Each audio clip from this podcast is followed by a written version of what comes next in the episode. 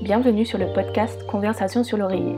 Nous avons des échanges en direct à propos du plaisir, des relations et du développement personnel. Je suis votre hôte, Mélanie J.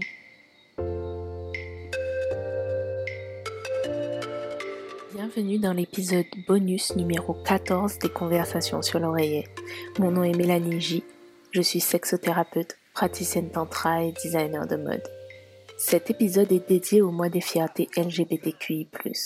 Aujourd'hui, c'est la douce Vanille Nem que j'ai sur le podcast pour parler de sapiosexualité. Vanille est une de ces belles découvertes d'Instagram qui a su toucher mon cœur par la justesse de ses mots. Nous échangeons longuement sur la sapiosexualité et la pansexualité avec une touche de poésie. Je suis un peu stressée. Pourquoi tu es stressée? Euh, ben de d'avoir c'est mon premier podcast que je vais que je vais participer et tout. Oh. et c'était une étape en fait à faire dans ma to-do list de choses que j'aimerais faire. Donc ça me donne c'est pas un stress méchant, c'est un stress euh, très gentil. Ok, super. Bon, bah, de toute façon, il n'y a aucune euh, aucune raison de stresser. Ouais. C'est bien. Parfait. Yes. Je t'avoue que j'ai déjà pris mon verre de vin. Donc je suis prête pour la conversation. ok. Ok, c'est parfait. C'est parfait. C'est ce qu'on aime, c'est ce qu'on veut. Ah, alors, Vanny, ben déjà, est-ce que tu peux te présenter pour euh, ben, les auditeurs? Oui, donc euh, je suis Vanny Nem. J'ai euh, 27 ans. Mhm. J'habite en ce moment à Montréal et euh, je me prépare à venir en Guadeloupe dans quelques semaines. Ça va être un retour, euh, un aller sans retour. Ok. Euh, en ce qui concerne euh, mes compétences professionnelles, euh, je suis ingénieure de procédés chimiques et de procédés biomédicaux.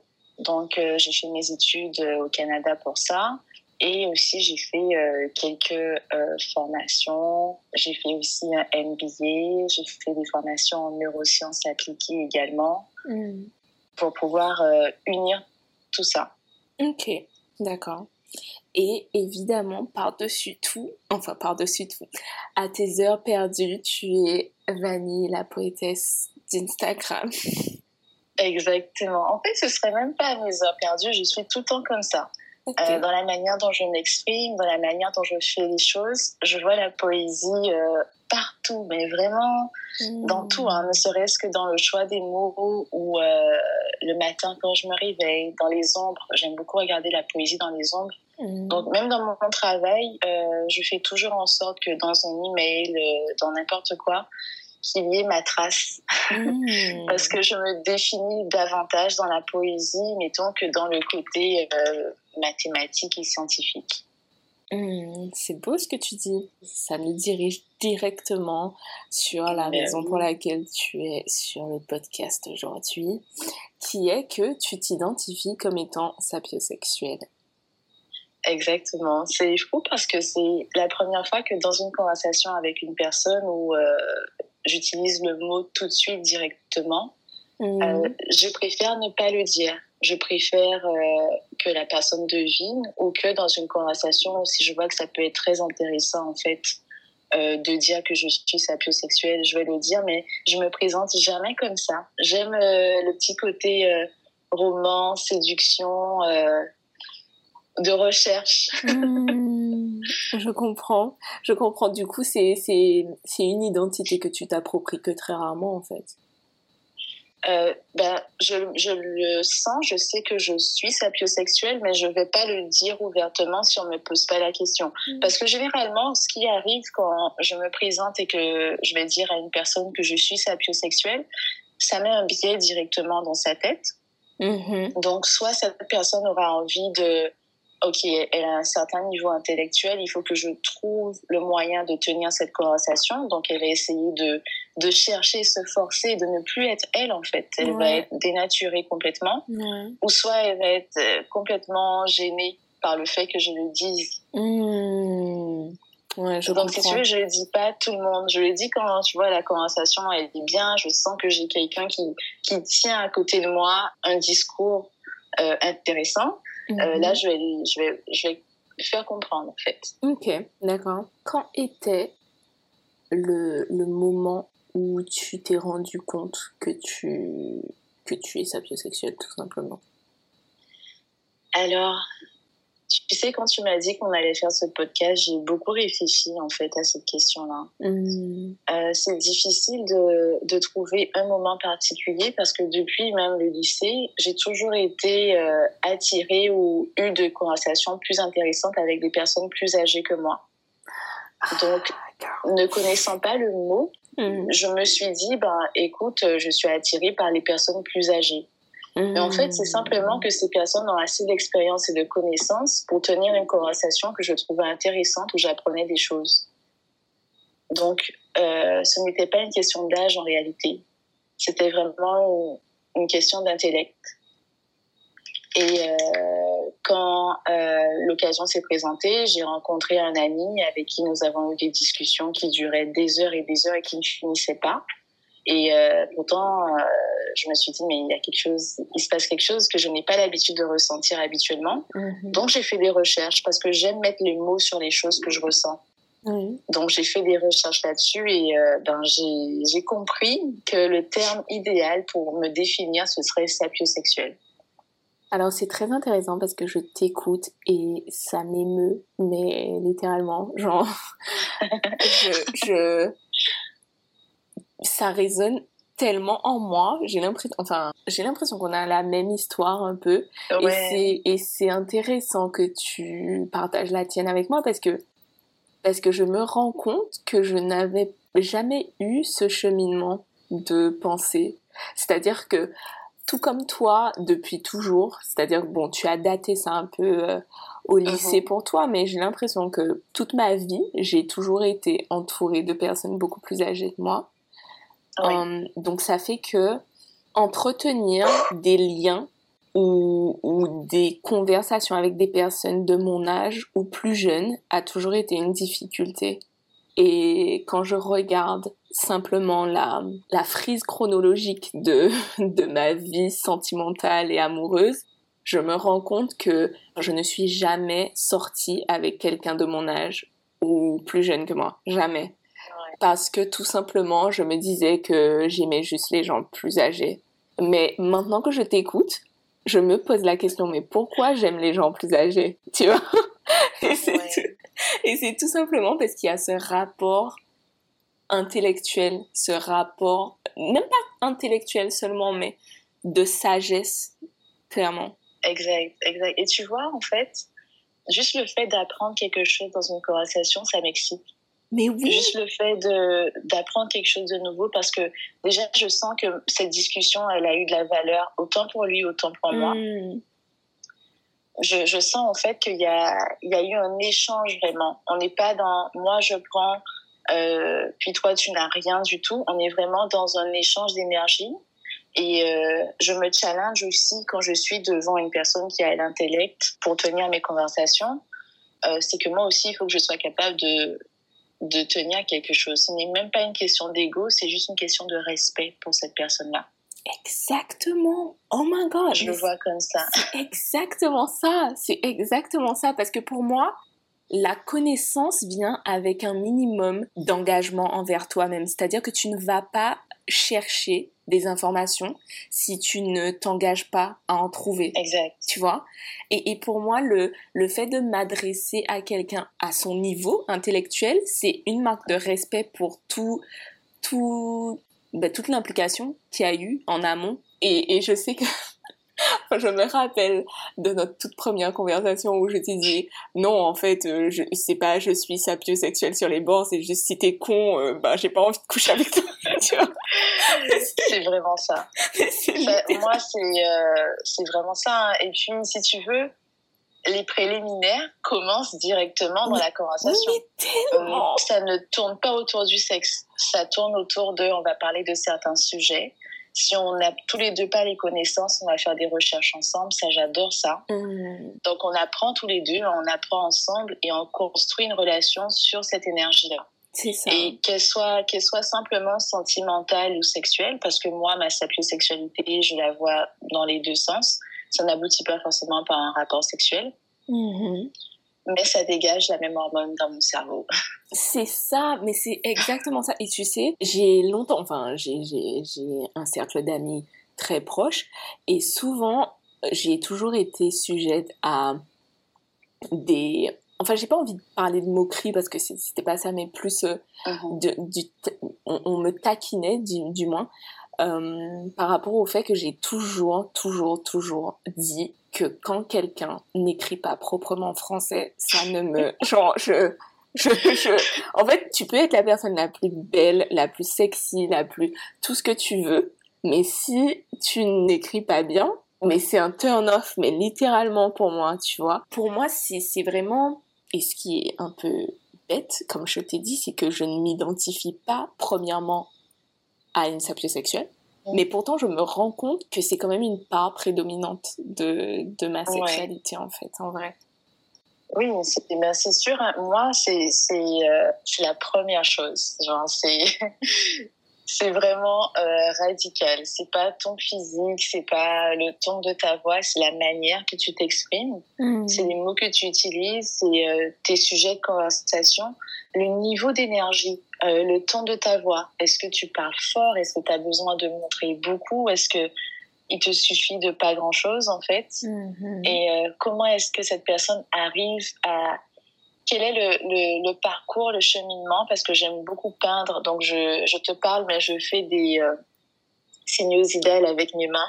Ouais. quel est euh, le cheminement, quel est le, le, le, chemin qu'il va donner en fait à, à ce cycle d'énergie?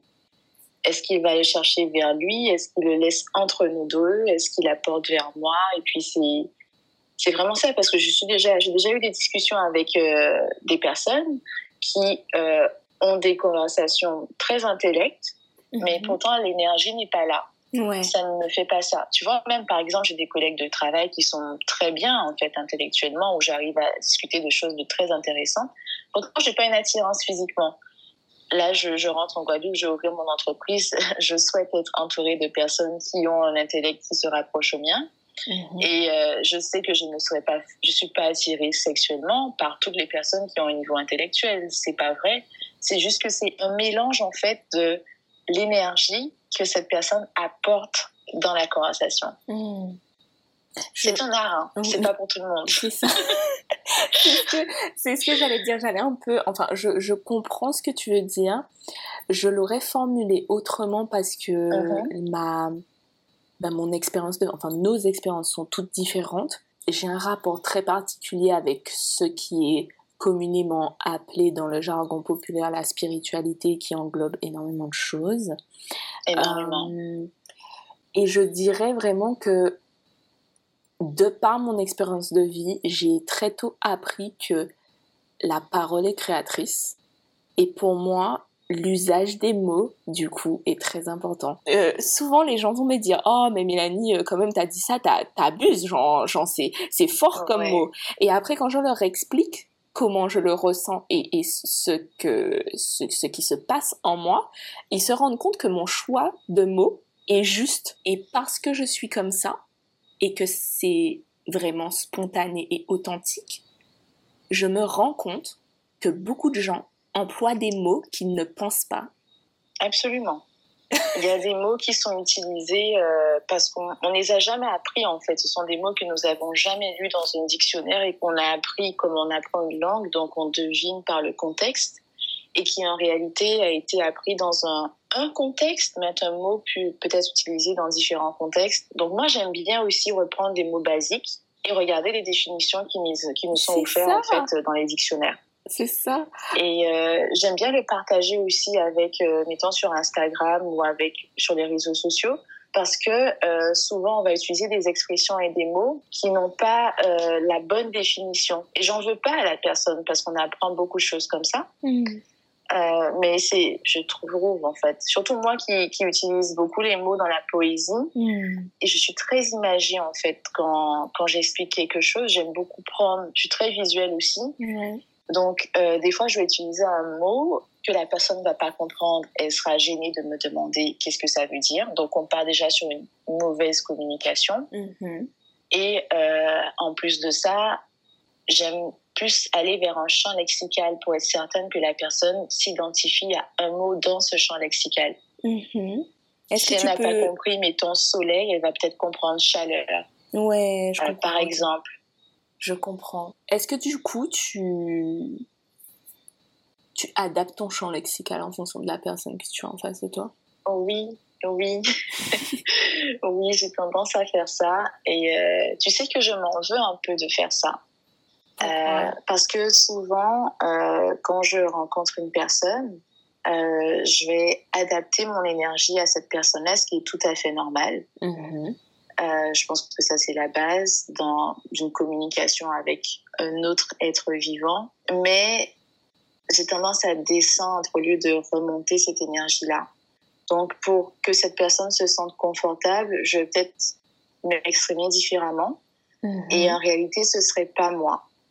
Je me suis juste ajustée à cette personne-là. Mais comment va-t-elle apprendre quelque chose si je ne lui parle pas comme moi, moi je lui parle? Mmh. Je sais pas si, je, suis, euh, je suis claire. Si, si, je vois très bien ce que tu veux dire. Je vois très Par bien exemple, ce que tu quand je suis avec certains amis, j'essaie, euh, ben, j'essaie, je ne parle pas vraiment poésie ça vient pas naturellement parce que leur niveau d'énergie ne me permet pas en fait de m'exprimer comme ça. Mmh. Et euh, il y a aussi ce truc, tu vois, quand je vais m'exprimer ou quand je vais utiliser des mots euh, que les gens n'ont pas l'habitude d'utiliser, j'ai pas envie de dire soutenu, c'est juste que les mots sont dans le dictionnaire, il faut les utiliser. S'ils sont pas réservés à une classe de personnes ou une autre, il faut les utiliser. Mmh. Et euh, j'ai oublié mon point. Tu m'as fait rire et j'ai oublié. mais non, mais, oh, tu, disais que tu, tu, adaptes ton champ lexical du coup et que, et que tu, tu, as tendance à rabaisser ton champ lexical pour que la personne se sente confortable mais que du coup oui, la personne exactement, pas... mais que j'aurais bien aimé, tu vois, sortir quelques mots et que on se moque pas de moi. Voilà, c'est là mon point. Est-ce qu'on on, s'est souvent moqué de toi par rapport à ça? On ne s'est pas moqué de moi. Euh, c'est juste qu'on m'a fait remarquer les choses. Mais comme euh, j'ai eu des périodes où j'avais une estime de moi qui n'était pas ajustée à mon niveau, vraiment, mm-hmm. euh, je le voyais comme une moquerie. Alors que pas du tout. Mettons, on va dire, toi, Vanny, tu t'exprimes toujours, tu es toujours fancy dans ta manière de faire. ça, c'est typiquement Vanny, tu vois, c'est des choses Mm-hmm. comme ça. Mm. Quand je rentrais chez moi, je me disais, mais waouh, j'ai pas été comme le groupe. Ah ouais, je vois. Oh. Donc euh, j'avais ce petit côté où je me disais, mais crotte, je suis différente du groupe. Mm. Donc j'essayais de, de cacher ça, même la manière de me tenir, les gestes que je fais avec mes mains. Pour moi, c'est j'ai l'habitude de faire ça. Et puis quand on me le fait remarquer et que je ne suis pas confortable dans ce groupe-là, ben, je me dis, bon, oula, j'ai peut-être inconsciemment montré quelque chose que j'ai pas voulu montrer. Mm-hmm. Et là, je le voyais comme une forme de moquerie, mais pas du tout. Hein. Les gens, en réalité, ils étaient simplement, ils trouvaient ça beau, différent, impressionnés, ou ils trouvaient ça assez intéressant au point de me le faire remarquer. C'est ça le point. Ouais, ouais. Mais non, c'était pas des moqueries. Ok, d'accord. Alors, il y a une question qui me vient parce que c'est c'est quelque chose que qui m'a longtemps trotté dans la tête, euh, déjà par rapport à moi-même, mais ensuite par rapport aux personnes que je connais qui ont, on dira, un niveau intellectuel. J'ai même pas envie de dire plus élevé que la moyenne parce que, Mhm. enfin, je sais pas, mais bref, on- je pense qu'on se comprend, toi et moi. mais est-ce que du coup, on t'a appris à être intellectuellement curieuse? Oui, ma mère a fait un énorme travail là-dessus. Ma mère, elle a, elle a toujours voulu, en fait, nous donner, à mon frère et moi, absolument tout ce dont on avait besoin.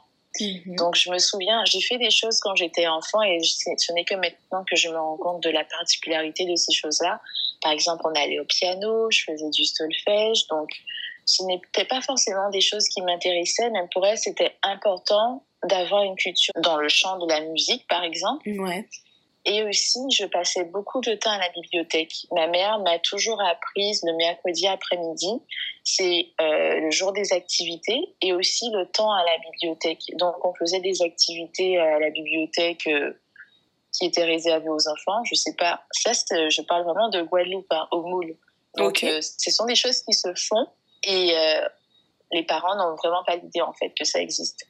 Et j'ai appris énormément de choses. Et dès, dès que j'étais petite, en fait, j'avais 5 ans et j'ai commencé à gagner, à m'inscrire à des concours. Par exemple, concours de puzzle. Ouais. Et je me souviens qu'à 5 ans, j'avais gagné euh, un gros Macintosh. Euh, j'étais passée sur le France Antilles. La boîte était trois fois plus grande que moi. Parce que j'avais, euh, je m'étais intéressée là-dessus. Ouais. Puis je passais, euh, j'étais très réservée comme enfant. J'ai toujours été dans ma chambre en train de lire, même que ma mère elle s'inquiétait pour moi. Ok. Euh, j'ai toujours été très renfermée. Puis je me souviens, j'étais au CE1 quand j'ai traversé pour la première fois la cour de récréation. Ok. Pour te dire tellement, je, je me souviens très bien de ce jour-là parce que je suis tombée. Quelqu'un m'a bousculée, je suis tombée. parce que j'étais la fille toujours accroupie dans les livres, et pas forcément dans les livres, mais surtout à écouter. Ouais, je vois. Lire un livre, c'est une discussion avec une personne. Mhm. Donc, euh, pour moi, je discutais avec des gens que je n'ai pas l'occasion de rencontrer. Des fois, on se met beaucoup de barrières. Oh, mon cercle, il est fermé. Je connais pas beaucoup de personnes qui font ci, qui font ça. On en connaît. Il faut aller les chercher dans les librairies et les bibliothèques. C'est ça. C'est super intéressant parce que quand je pose cette question aux personnes qui, pour moi, sont intellectuellement intéressantes, je me rends compte que le schéma, il est quasiment le même parce que soit on a affaire à des personnes qui ont eu des parents qui les ont vraiment dirigés vers l'intellect, c'est-à-dire ne te contente pas juste de savoir grimper aux arbres et jouer aux billes et jouer aux cartes. Prends un livre et puis cultive-toi. Ou soit on a l'opposé total, c'est-à-dire des personnes qui ont grandi dans un milieu ou dans un cadre familial très pauvre intellectuellement et qui, euh, pour survivre d'une certaine manière ou pour créer leur propre univers, se sont plongés vers l'intellect, tu vois. Ouais. Et, euh, et, et bon, j'ai pas, j'ai pas eu ce schéma-là dans le sens où ma mère ne m'a, n'a n'a pas fait en sorte à ce qu'on se retrouve à la bibliothèque ou, ou quoi que ce soit, mais ça a été une injonction passive parce que elle était tout le temps en train de lire. Mais tout le temps, ma mère lisait Ouais. tout le temps. Donc ça fait que euh, on avait une télé, mais elle était rarement allumée. Euh, ma mère était Ouais, beaucoup pareil. plus, et ma mère était beaucoup plus plongée dans ses livres que sur la télé. Donc forcément, nous, en tant qu'enfants, et ayant des discussions à l'école, ça fait qu'on entendait parler de certains dessins animés ou quoi que ce soit, ma sœur et moi, donc on allait les, les regarder. Mhm. Mais, euh, mais en fait, on, on avait énormément de livres tout le temps à disposition. Donc euh, tout naturellement, symboliquement ou, ou tout simplement parce que l'être humain évolue sous la modélisation en fait. Hein. Oui, Et étant donné oui. que notre figure d'autorité était elle-même plongée dans les livres, donc ça fait qu'on s'est tout naturellement dirigé vers ça. Et Puis euh, ouais. à l'école aussi, ben, j'étais les, souvent la meilleure élève de la classe, euh, la meilleure élève de l'école. euh, donc, tu, tu vois, il y a ce côté où on me- les professeurs me challengeaient aussi. Ouais, Euh, donc, euh, j'ai toujours essayé de faire des choses euh, pour me démarquer, pour essayer de garder cette image-là jusqu'à ce que le moment où je me suis dit, j'en ai pas besoin forcément de ce statut. Mhm. Donc, du coup, quand il y avait une présentation à faire ou quelque chose à faire à l'oral, bah, c'était moi qu'on envoyait. Par exemple, quand j'étais en CM1, j'ai fait mon premier concours de poésie. Mhm. Et je me souviens que ben, c'était un concours du rectorat. Et euh, quand on a donné mon nom comme étant la gagnante, je suis restée assise parce que je me suis dit, elle s'est trompée, la dame. je me suis dit, mais non, mais c'est pas moi. euh, c'est pas moi. Et j'étais très, très timide comme, comme enfant. Mettons, ce sont des expériences où j'étais timide dans la vraie vie, mais devant les gens, j'étais toujours été à l'aise. Donc, m'exprimer était pour moi une force. Ouais, je vois. Donc, tu vois, c'est pour ça, en fait, que je me suis dit, ça, c'est ma force, tenir une conversation avec des adultes. Les adultes sont intéressés, ils me regardent quand je parle. Hmm. Et ça, je trouvais ça euh, amusant. C'était, ça faisait partie de l'expérience de vie sur Terre. Ouais. Donc, je- j'essayais de tenir ce niveau-là. Ouais. Je vois. Comment se, se manifeste ta sapiosexualité dans ton rapport avec les personnes qui t'intéressent? Euh, Généralement, quand on a une conversation et qu'on arrive à tenir une conversation sur plusieurs heures mm-hmm. et sur plusieurs sujets de conversation, mm-hmm. ça veut dire qu'on a, on a quelque chose, euh, on se tient en fait. Intellectuellement, tu vois, on est là. Ouais. Et il arrive toujours ce moment où, où tu prends une respiration et tu te rends compte que, oula, il n'y a pas juste mon cerveau qui réagit, il y a tout mon corps qui réagit à cette conversation. Ouais, je vois. Et tu peux être dans un, avec un groupe d'amis et finalement on se retrouve, je me retrouve des heures à parler avec une seule personne. Et je m'en rends pas compte jusqu'à ce que je réalise que, ben, ok, on, on était dans notre cosmos à nous. Ouais. Tu vois très bien. Donc ça, ça commence comme ça. Puis euh, la personne en face de moi n'est pas forcément euh, une personne sapiosexuelle. Hein. Ouais, non mais ça c'est sûr. Ou elle ne le sait pas, elle ne le sait pas euh, forcément. Mais tu sais, je pense qu'il y a énormément de sapiosexuels qui s'ignorent. Oui, je pense aussi. Puis il y a aussi des gens, faut faire, il y a une nuance que j'aime bien apporter. C'est pas parce que tu as fait des études et que tu es professionnel dans un domaine, donc que tu excelles. Faut que je le dise. Hein. Désolée, je peux pas passer toutes sortes de messages. Ce n'est pas parce qu'on excelle euh, dans un domaine, parce que tu es professionnel. Donc encore heureux que tu saches parler de la chose, parce que c'est ta profession, que ça fait de toi une personne sapiosexuelle. C'est surtout une question de culture générale. Arrête de rire, Mélanie, c'est important. oh mon Dieu. Parce qu'il y a, y a des gens qui vont te dire euh, qui vont te parler, mettons que de politique. Ouais. Mais tu parles de spiritualité ou d'autres choses, et puis c'est fermé, mais à un point, et cette personne va se pensée sapiosexuelle parce qu'elle a eu une conversation de trois heures avec une autre personne qui est passionnée de politique. Je prends juste cet exemple-là. Ouais.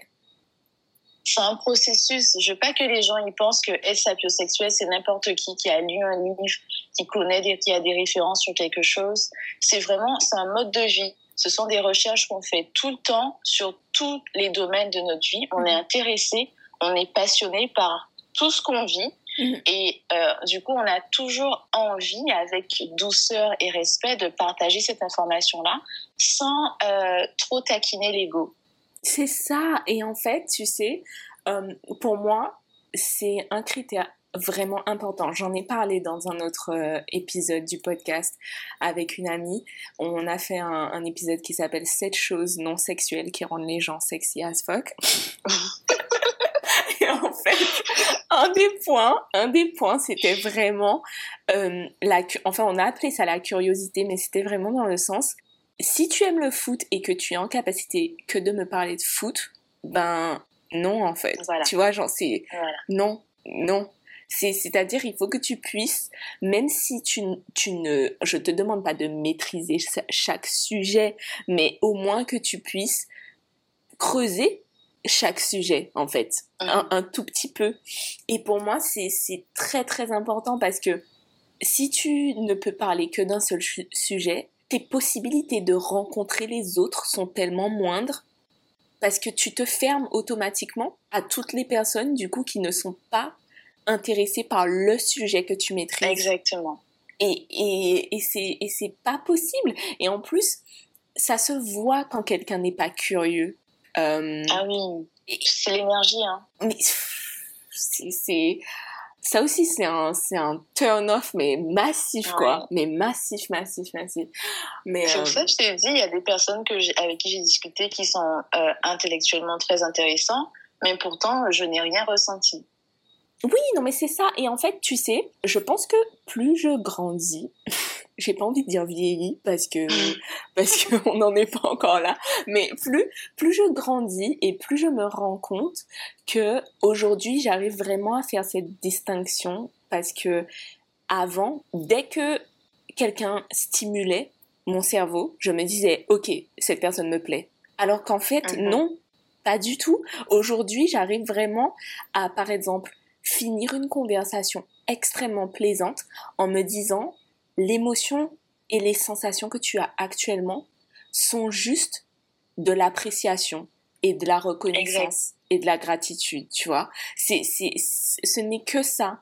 Mais est-ce que tu as envie de te projeter avec cette personne? Non. Exactement. En fait, c'est surtout une émotion, donc c'est partagé. Il y a, y a, deux points que je voulais, euh, pendant que j'y pense, en fait, que je voulais rajouter par rapport, tu me disais comment ça se développe, en fait, dans une conversation. Mhm. Euh, la conversation, elle peut durer 3 heures, 4 heures, ou ne serait-ce qu'une heure, mais c'est pas le même sujet. Donc, on n'est pas en train, on n'est pas de, je te donne un argument, tu me donnes un argument, et on essaie de confronter nos arguments. C'est pas ça du tout. Mm. Euh, je le vois surtout comme, tu sais, quand tu es devant un tableau, parce que je suis très artistique, donc j'adore ça, aller dans les musées, me promener. Quand tu es devant un tableau, l'artiste essaie de te présenter un point de vue. Mm. L'idée, en fait, de discussion autour du tableau, c'est d'essayer de comprendre, mettons si tu vois un gros cercle rouge, je prends un exemple comme ça, qu'est-ce qu'il a voulu cacher derrière? Quelles sont les autres perspectives? Quels sont les autres points de vue autour de ce euh, gros point rouge? Ouais. Donc, euh, est-ce qu'il y a une pique? Qu'est-ce qu'elle a voulu dire Et tu vois, c'est ces petits détails où on essaie, en fait, moi et la personne autour de la conversation, on gravite autour du sujet pour essayer de comprendre toutes les perceptions. C'est ce qui fait, en fait, la conversation sapiosexuelle. C'est pas j'ai mon point de vue, euh, t'as ton point de vue et on se le confond jusqu'à savoir qui est-ce qui a gagné. Mm. C'est pas ça du tout, c'est on prend un point et on gravite autour. Ouais. Exact, c'est vrai. Euh, donc c'est ça que je voulais rajouter en fait. C'est vrai, c'est très important ça. Tu t'identifies également en tant que pansexuel Oui. Tu sais, je suis en train de me dire, je crois que la majorité des personnes sapiosexuelles que je connais sont pansexuelles. Je, je, pense que oui. Parce qu'en fait, et, et, en même temps, c'est un peu logique pour moi. En fait, c'est ça découle de, de la logique, selon moi. Parce que si l'intellect te plaît, enfin, le, niveau intellectuel peut se trouver en n'importe qui. Oui, euh, non, je, je n'ai pas une discussion, mettons, avec un homme ou une femme en me disant c'est un homme ou une femme, je vais ajuster mon discours. C'est ça. En fonction d'eux. Euh, non, j'ai la discussion, puis on va voir où est-ce que ça, où est-ce que ça mène? Et en fait, euh, le côté euh, sentimental, euh, l'émotion, ce que ça dégage, en fait, c'est ça ne change pas. C'est mmh. c'est pareil que ce soit l'attirance en fait sexuelle, émotionnelle, même romantique hein, mmh. ou spirituelle. Euh, ça change pas en fait que ce soit un homme ou une femme en ce qui me concerne. Et je pense que ça dépend de la définition de sapiosexuel que chaque personne utilise. Ouais. Mais euh, si, si ton, ta sapiosexualité est vraiment basée sur l'intellect, il n'y a pas le genre. Hein. À aucun moment dans la définition de sapiosexuel qu'on retrouve sur Internet ou dans les dictionnaires, il est question de genre. C'est ça. Et, et, c'est pour ça que je te dis que pour moi, ça, ça, ça coule de source, en fait, que, que le ou la sapiosexuel, à un moment donné, dans sa sexualité, dans son rapport à l'autre, ne prend plus en compte le genre. Parce, que, parce que ça le limiterait énormément. Ah oui. Moi, je, je, suis tout à fait d'accord. Hein. C'est une expérience que je t'ai dit où je me suis rendu compte vraiment de ce côté euh, pansexuel. C'est quand j'ai rencontré euh, une fille qui me tenait, mais active, quoi, intellectuellement. Et je me suis dit, waouh, avec elle, je me sens, tu vois, les choses que je recherche chez un homme, Mm. dans une discussion, ben, je l'ai retrouvée chez elle. Ouais. C'est là où je me suis rendu compte que ça se limite pas forcément, ça, pas forcément, mais ça se limite pas du tout à, à un genre en particulier. C'est n'importe qui. Mm. Est-ce que tu trouves que la sapiosexualité est de plus en plus représentée ou en tout cas assez représentée? Alors, euh, je trouve qu'il y a un phénomène de mode assez intéressant autour de la sapiosexualité. Parce que se dire en fait sapiosexuel euh, sous-entend cacher dans son ego que je suis intellectuel, tu vois, je suis intelligent. Repeat Mais tu ne dis pas je suis intelligent. Donc tu le caches, tu le caches gentiment en disant je suis sapiosexuel. C'est très et c'est pour ça que quand j'ai une conversation avec quelqu'un et que la première chose qu'elle me dit je suis sapiosexuel, je me dis turn off tout de suite. Mais, mais c'est tellement ça C'est pas ça. C'est pour ça que je disais au début, je, je me définis, oui, clairement comme une personne sapiosexuelle, mais je ne le dis pas. Ouais. Parce que j'ai pas besoin de le dire, en fait. Quand tu apprends à me connaître, tu verras que c'est le mot qui me définit. Hmm. Mais je n'ai pas besoin de le dire. Et une personne qui a besoin de, de partager cette information, de le dire, euh. Il y a à voir. Donc Ouais. c'est pour ça que je dis que ça peut être un phénomène de mode. Mm. Et aussi, euh, le mot, bah, il est de plus en plus répandu. Donc je pense qu'il y a quand même une avancée qui se fait. Mais attention, et c'est pour ça que je reviens dans les définitions. Et c'est même pour ça que j'ai, euh, sur Instagram, j'ai tout de suite défini pour moi c'est quoi la sapiosexualité. Parce que chaque personne donne sa définition du mot en fonction du contexte qu'il a appris, sans jamais aller lire clairement la définition. Ouais. Donc, tu vois comment on parlait de l'exemple de la personne professionnelle euh, qui se sent euh, très, très investie dans une conversation, dans un seul sujet. Elle pourrait se prétendre sapiosexuelle, ne sachant pas exactement la définition du mot. C'est ça. Donc, il y a, y a, voilà, il y a un petit côté zone grise. J'aime pas utiliser ce mot-là, mais il y a, il y a un petit côté comme ça. Ouais. Tout est nuance en réalité. Hein. Ce serait dommage de mettre du blanc ou du noir. Donc, c'est correct. Mais tu sais, je pense que cet effet de mode ou euh, ce mouvement euh, actuel sur la sapiosexualité, on le retrouve notamment sur la pansexualité et Ouais. aussi sur le polyamour. Oui. Alors ça, au même titre que, que les personnes qui se sentent obligées d'évoquer leur sapiosexualité, euh, les personnes qui souffrent de, de la peur de l'engagement se sentent obligées Mhm. de mentionner qu'ils sont polyamoureux. Ah, mais tellement, tellement. Euh, je suis pas, je suis pas euh, très à l'aise avec le sujet parce que ben c'est pas mon Je ne suis pas polyamour. ouais, Quand je suis dans une relation euh, de sapiosexuel, c'est moi. En fait, dans toutes mes relations, hein, j'aime euh, euh, le côté unique. Ouais, de la chose donc mais c'est vrai que le polyamour j'en entends parler je comprends et j'accepte mais je me définis pas là-dedans. Mais j'ai compris ce que tu as voulu dire quand les gens se disent polyamour simplement parce qu'ils ont peur de l'engagement donc ça justifie en fait le, le truc C'est ça. Et en fait, le... mes propos peuvent sembler pleins de jugement, tu vois, mais ce n'est pas Ouais. du tout ça. C'est juste que, je, je- bah, de par mon métier, je me rends compte du nombre élevé de témoignages de personnes qui, qui me disent qu'elles ont rencontré quelqu'un et que la personne s'est littéralement braquée en lui, en lui disant euh, non mais moi je suis polyamoureuse ou je suis polyamoureux Mhm.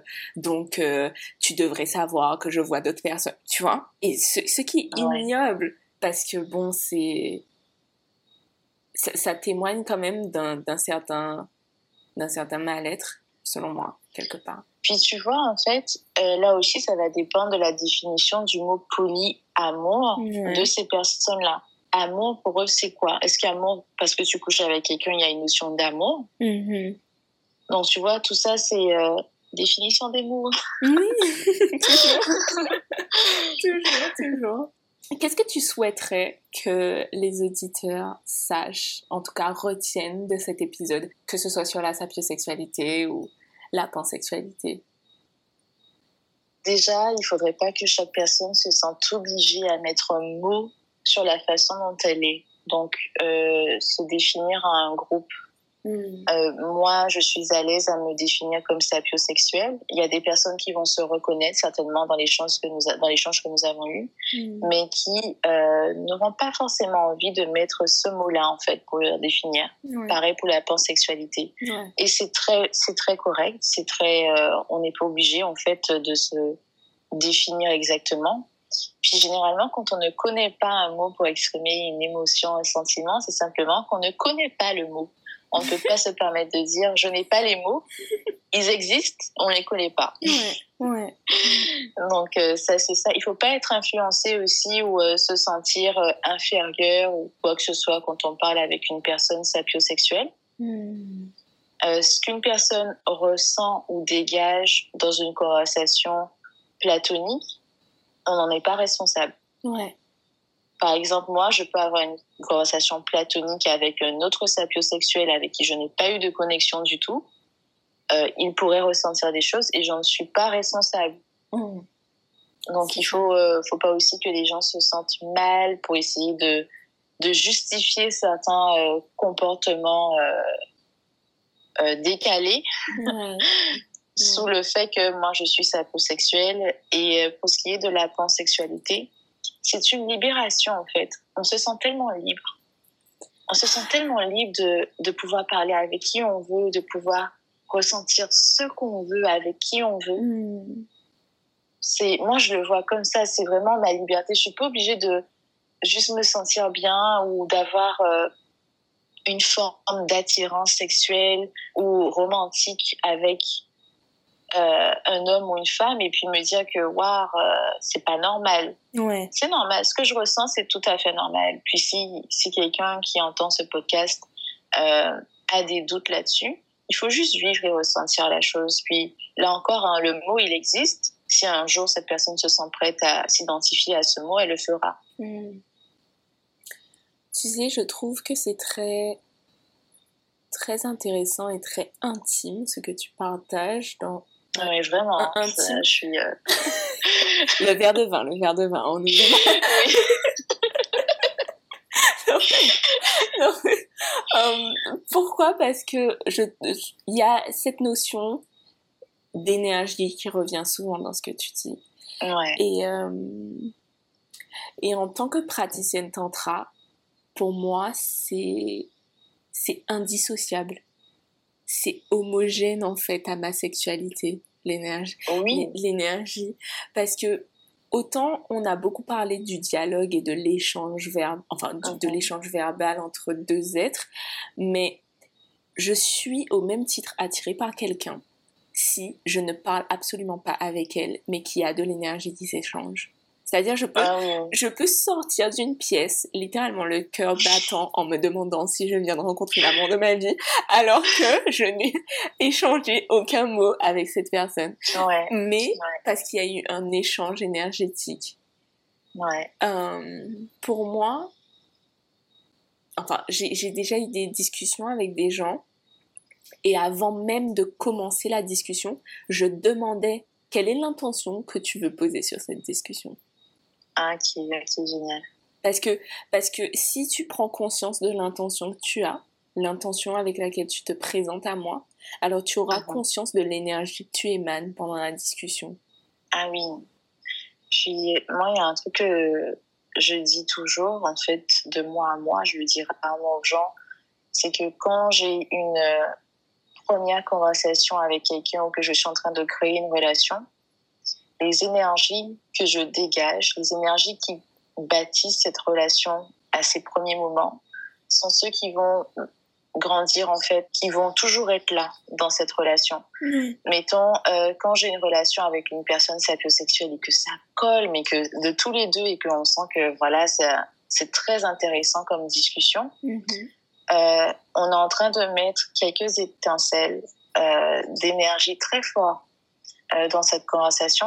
Et c'est un niveau, en fait, tellement haut d'énergie qui ne peut pas rester constant sur le long terme. Ouais. Donc, il arrive sous forme d'étincelles, comme un catalyseur. Ça, c'est mon petit côté ingénieur qui fait la comparaison. Comme un catalyseur, ça veut dire qu'il il n'est pas là, un peu comme une émotion. Il n'est pas là tout le temps, ouais. mais comme cette relation a été bâtie là-dessus, il y a sa place à tout moment. Donc, elle revient quand elle veut. Mhm. Peut-être que l'étincelle n'est pas là, je, je- je raconte n'importe quoi, hein, six mois après dans une conversation. Mais quand, comme la, la relation a été bâtie sur elle, cette étincelle trouvera, trouvera toujours sa place. Donc cette énergie trouvera toujours sa place euh, dans cette relation. Et en fait, ça, ce dont tu parles, pour moi, ça commence bien avant que tu sois face à la personne.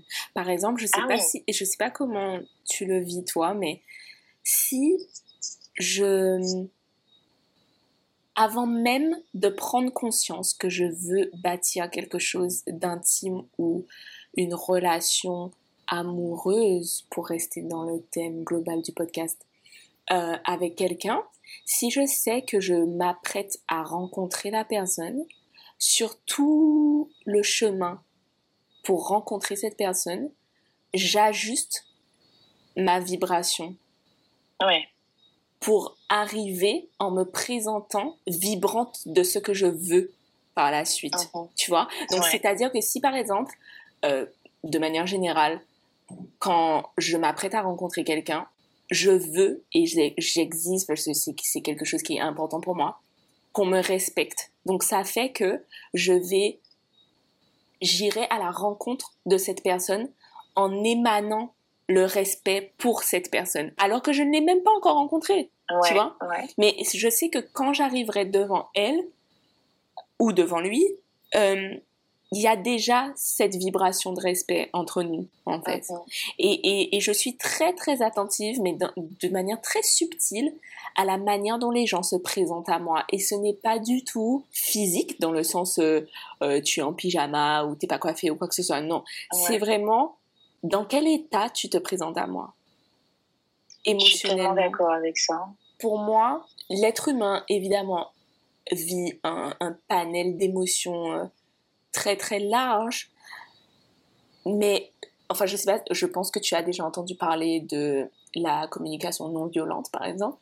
Euh, pas, mal de personnes qualifie ces méthodes comme étant un peu du, du bullshit ou des niaiseries ou quoi que ce soit parce qu'on devrait être en mesure de s'exprimer euh, entièrement devant quelqu'un et, et je, je oh. comprends cette je comprends cette, cette, théorie et en même temps je me dis que euh,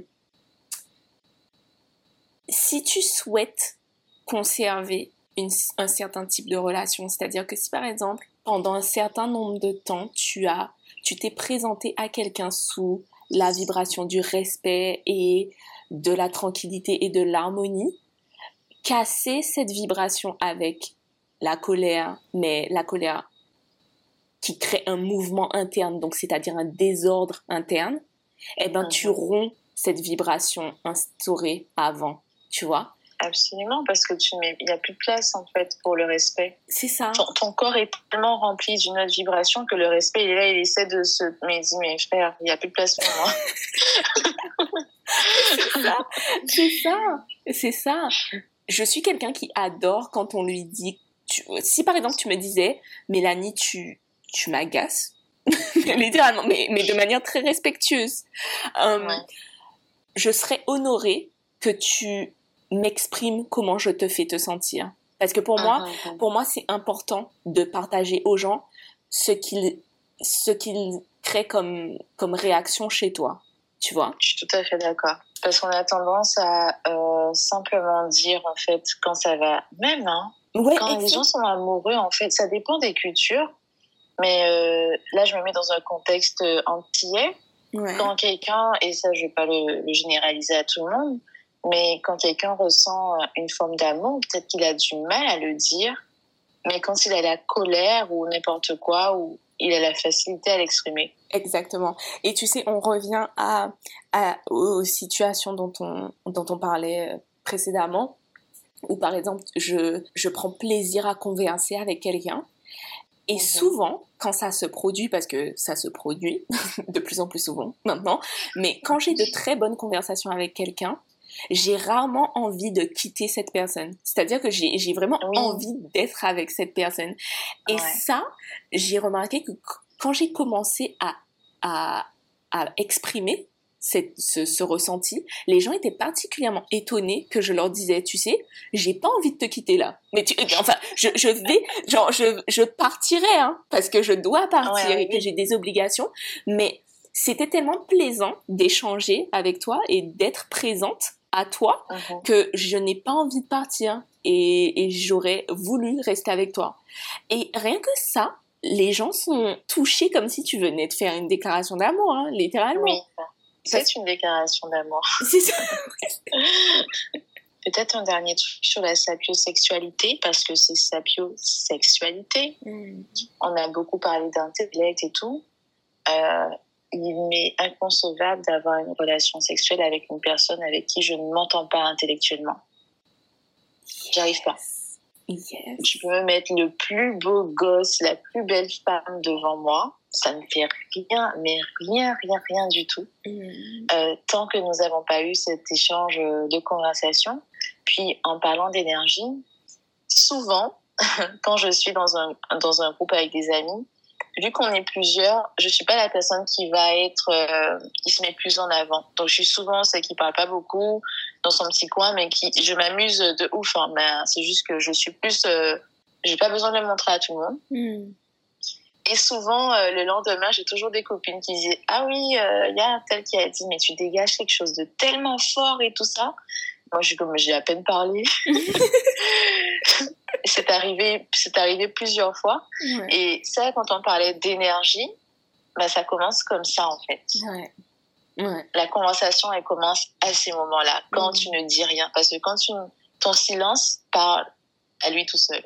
Ouais, je comprends, je comprends entièrement. Pendant longtemps, et, et c'est encore un questionnement, enfin, oui, c'est encore un questionnement chez moi, mais ça a beaucoup suscité, euh, on va dire, ça, ça m'a fait prendre une direction dans mon introspection qui est, est-ce que je suis du coup polyamoureuse? Parce que je suis en Oh. capacité vraiment d'être, de, de, de ressentir des choses extrêmement fortes pour plusieurs personnes à la fois. Ouais. Alors, euh, moi, quand je commence une relation, de toute manière, je garde un journal que j'ai avec moi. J'écris tous les jours. Pareil. Et euh, j'aime beaucoup écrire en fait ce que je ressens. Et euh, j'aime beaucoup retourner quand une relation va moins bien, à quelles sont les énergies que j'ai ressenties au début. Et généralement, je le sais dès le début pertinemment qu'est-ce qui ne va pas aller parce que je l'ai écrit. Mais Et le- ça arrive. Quand, à chaque fois, en fait, je, je, je regarde ce que j'ai écrit au début et il y a toujours un truc. Ah, ça, il faudrait que, qu'on en discute ou il faudrait que je pousse un peu plus parce que j'ai pas compris. Ou... Et des mois après, le truc que, qui me dérangeait Ouais, ou que j'étais pas forcément à l'aise, ben, je me rends compte que, ah ouais, bon, ça y est, là, j'ai compris. ouais, c'est ça. Non, mais c'est j'ai compris que, ce que c'était. Et euh, souvent, en fait, moi, comme je suis dans la poésie, l'émotionnel, euh, le romantisme, Mhm. je suis très, très dans le passionnel. Donc, Ouais. qui veut dire émotion, émotion clairement. Ouais, Une émotion, c'est là, ça ne dure pas. ouais, Donc, souvent, quand j'ai... euh, Il y a des pics, mais j'ai des pics très, très forts. hein Mhm. où euh, les émotions sont très très euh, dominantes. D'ailleurs, quand j'écris euh, en poésie, c'est sous euh, cette énergie. Je n'arrive pas à écrire en poésie si je ne suis pas sous. C'est ma drogue. Ouais, je comprends.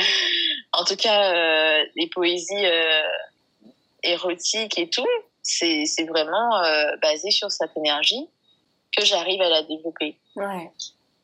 Donc, euh, ouais, je te suis là-dessus, je te seconde. Alors, j'en- j'entends dans tes propos, et tu me, me diras si je me trompe, que tu fais vraiment la différence entre émotion et sentiment ici.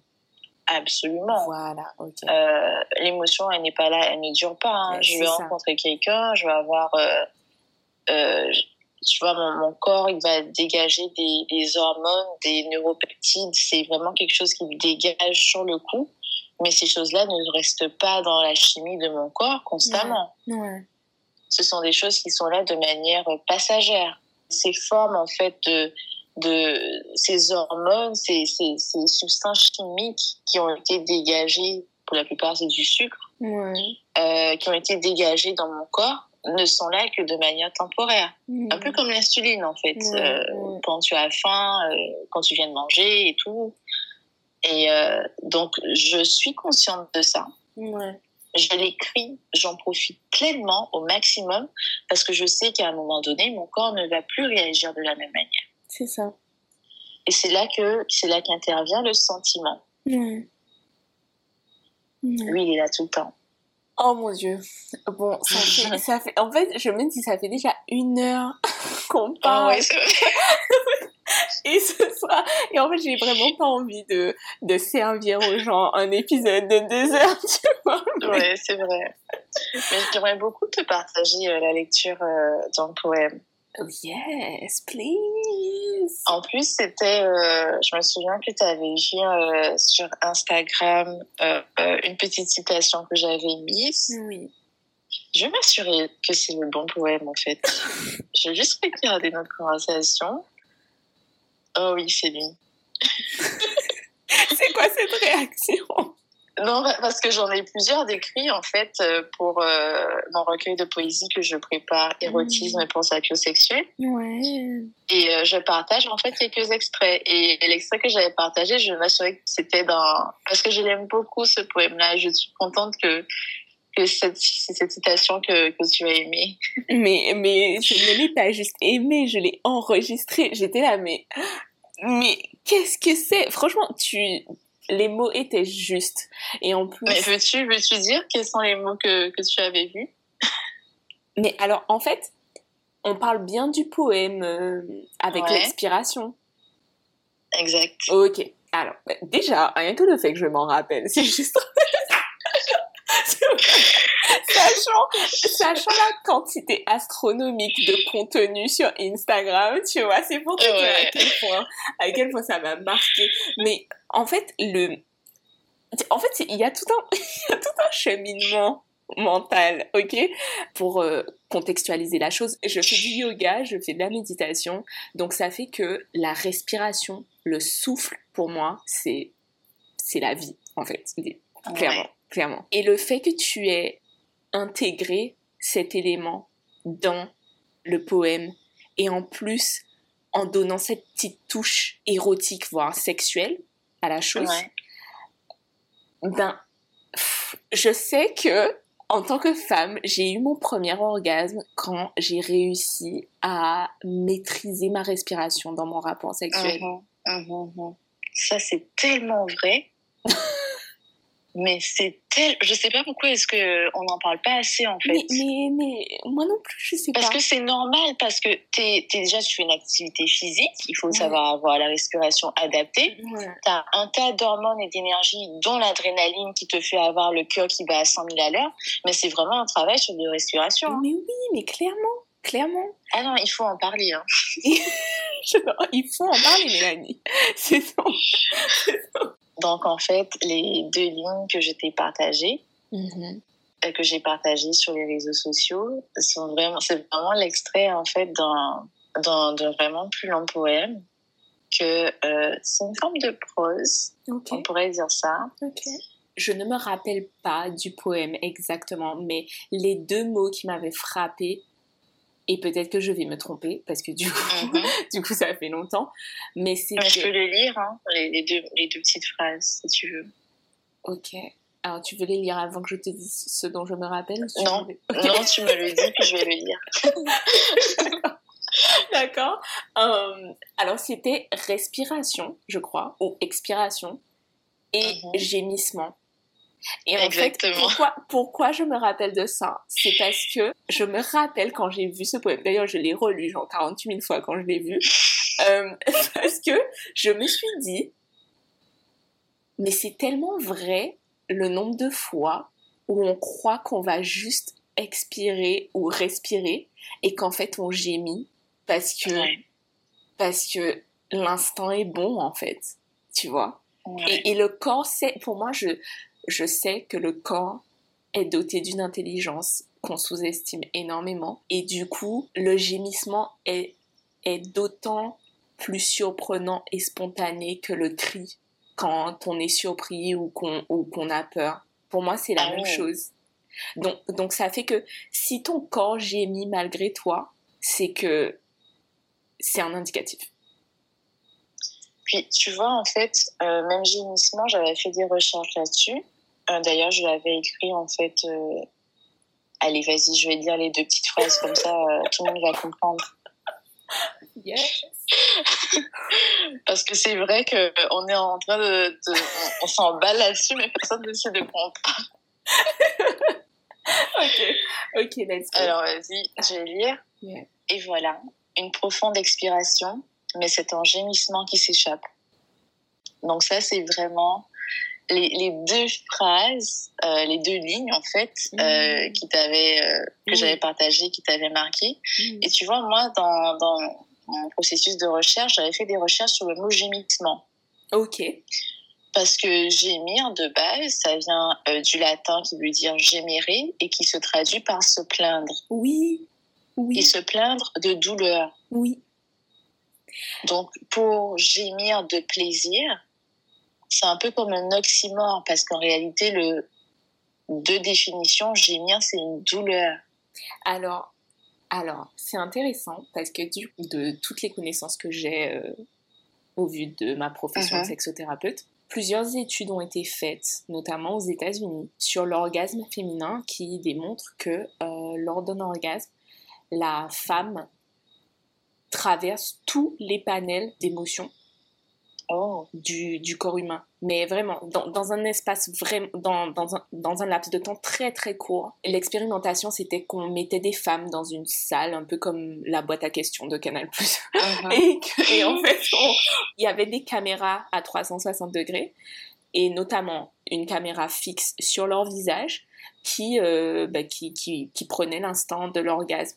Et après, Oh. le, la vidéo était ralentie, mais, à- mais énormément, pour voir chacune des expressions faciales qui traversaient euh, les visages des femmes qui atteignaient l'orgasme. Et grâce à ça, il a été euh, prouvé que la femme traverse vraiment toutes les émotions dans son orgasme. Donc ça fait Oh, que euh, il y a même la douleur en fait. Mhm. Et, et c'est très intéressant parce que il y a la douleur, il y a la tristesse, il y a la colère, il y a énormément de choses, mais qui, qui la traversent tellement vite que euh, ça crée juste une explosion, quoi, une ébullition euh, Exact, de, de quelque chose. Donc c'est pour ça qu'aujourd'hui, enfin, quand j'ai vu cette étude, en connaissant l'étymologie du mot gémissement, je me suis dit, mais c'est complètement logique qu'on gémisse de plaisir du coup. Ouais. Mais tu vois, c'est le seul mot qui, qui, qui est utilisé dans la langue française euh, directement pour définir un gémissement. Un gémissement euh, de plaisir, c'est. T'as pas besoin de préciser de plaisir, mais en fait, on devrait, parce que par définition, c'est un gémissement de douleur. Donc, ça. quand tu gémis de plaisir, il faudrait préciser de plaisir. C'est ça. Exact. Écoute, Vanille, je te remercie infiniment pour euh, ta disponibilité, ta présence, ton partage et l'énergie que tu as mis dans ça.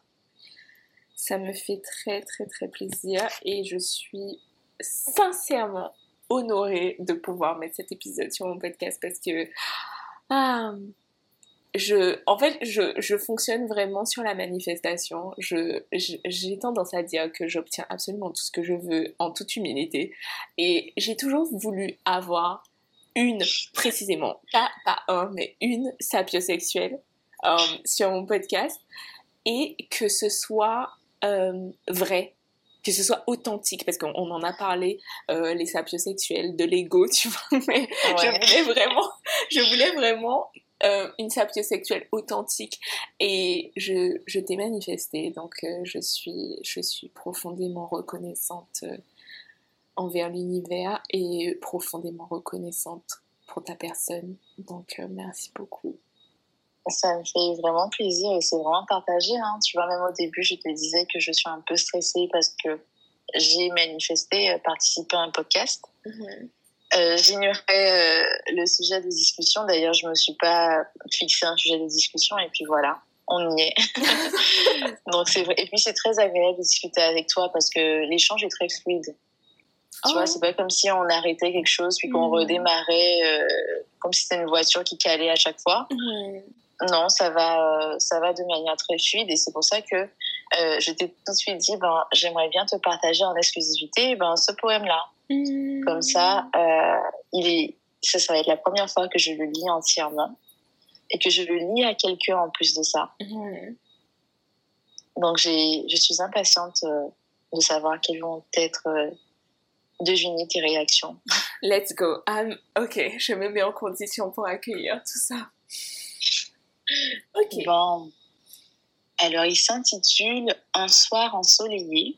Mhm. Avant de commencer, euh, ben, vu qu'on est dans un contexte sapiosexuel, euh, je me permets de partager que j'ai essayé de montrer le champ lexical qui, en comparaison entre la chaleur et le froid, la nuit et le jour, le repos et l'éveil. Donc on y va. C'était un soir ensoleillé. C'était reposer la chaleur du jour sur nos peaux, réveillant de temps en temps les frissons de la nuit déjà enrobée d'ocytocine, puisque ton odeur s'était cachée dans mes cheveux et le son de ta voix dans mon esprit. Ton sourire s'était cachoté dans les ombres du jour, me rappelant les morsures maintenant brunies, et me voilà qui sourit. Notre sexualité était dans mes gestes, dans cette mèche de cheveux que je repousse, dans les boutons que je défais de ma veste et les fraîches égratignures sur mes genoux. Et voilà. Une profonde expiration, mais c'est un gémissement qui s'échappe. Je ne ressens plus les plis de mon tailleur, mais la dentelle humide et ta langue qui m'effleure. C'était une nuit ensoleillée ou une obscure journée, puisque la veille, nous faisions la bagatelle. Aujourd'hui, le soleil nous brûle de son désir charnel. Merci d'avoir écouté cet épisode des Conversations sur l'oreiller. Si vous avez aimé, laissez un commentaire ou une note. Partagez cet épisode à vos amis, votre famille et vos followers Instagram. En faisant ça ensemble, nous pouvons avoir un impact sur l'abolition des tabous autour de la sexualité et ainsi être plus épanouis et libres. Si vous souhaitez plus de contenu sur le développement personnel et la sexualité, retrouvez-moi sur Instagram, mlanijifre. M-L-A-N-I-E-J-F-R-E-E. Vous pouvez également me retrouver sur mon site internet, suivre un accompagnement virtuel en achetant votre cahier des petits pas ou prendre rendez-vous www.mélanie-jacobin.com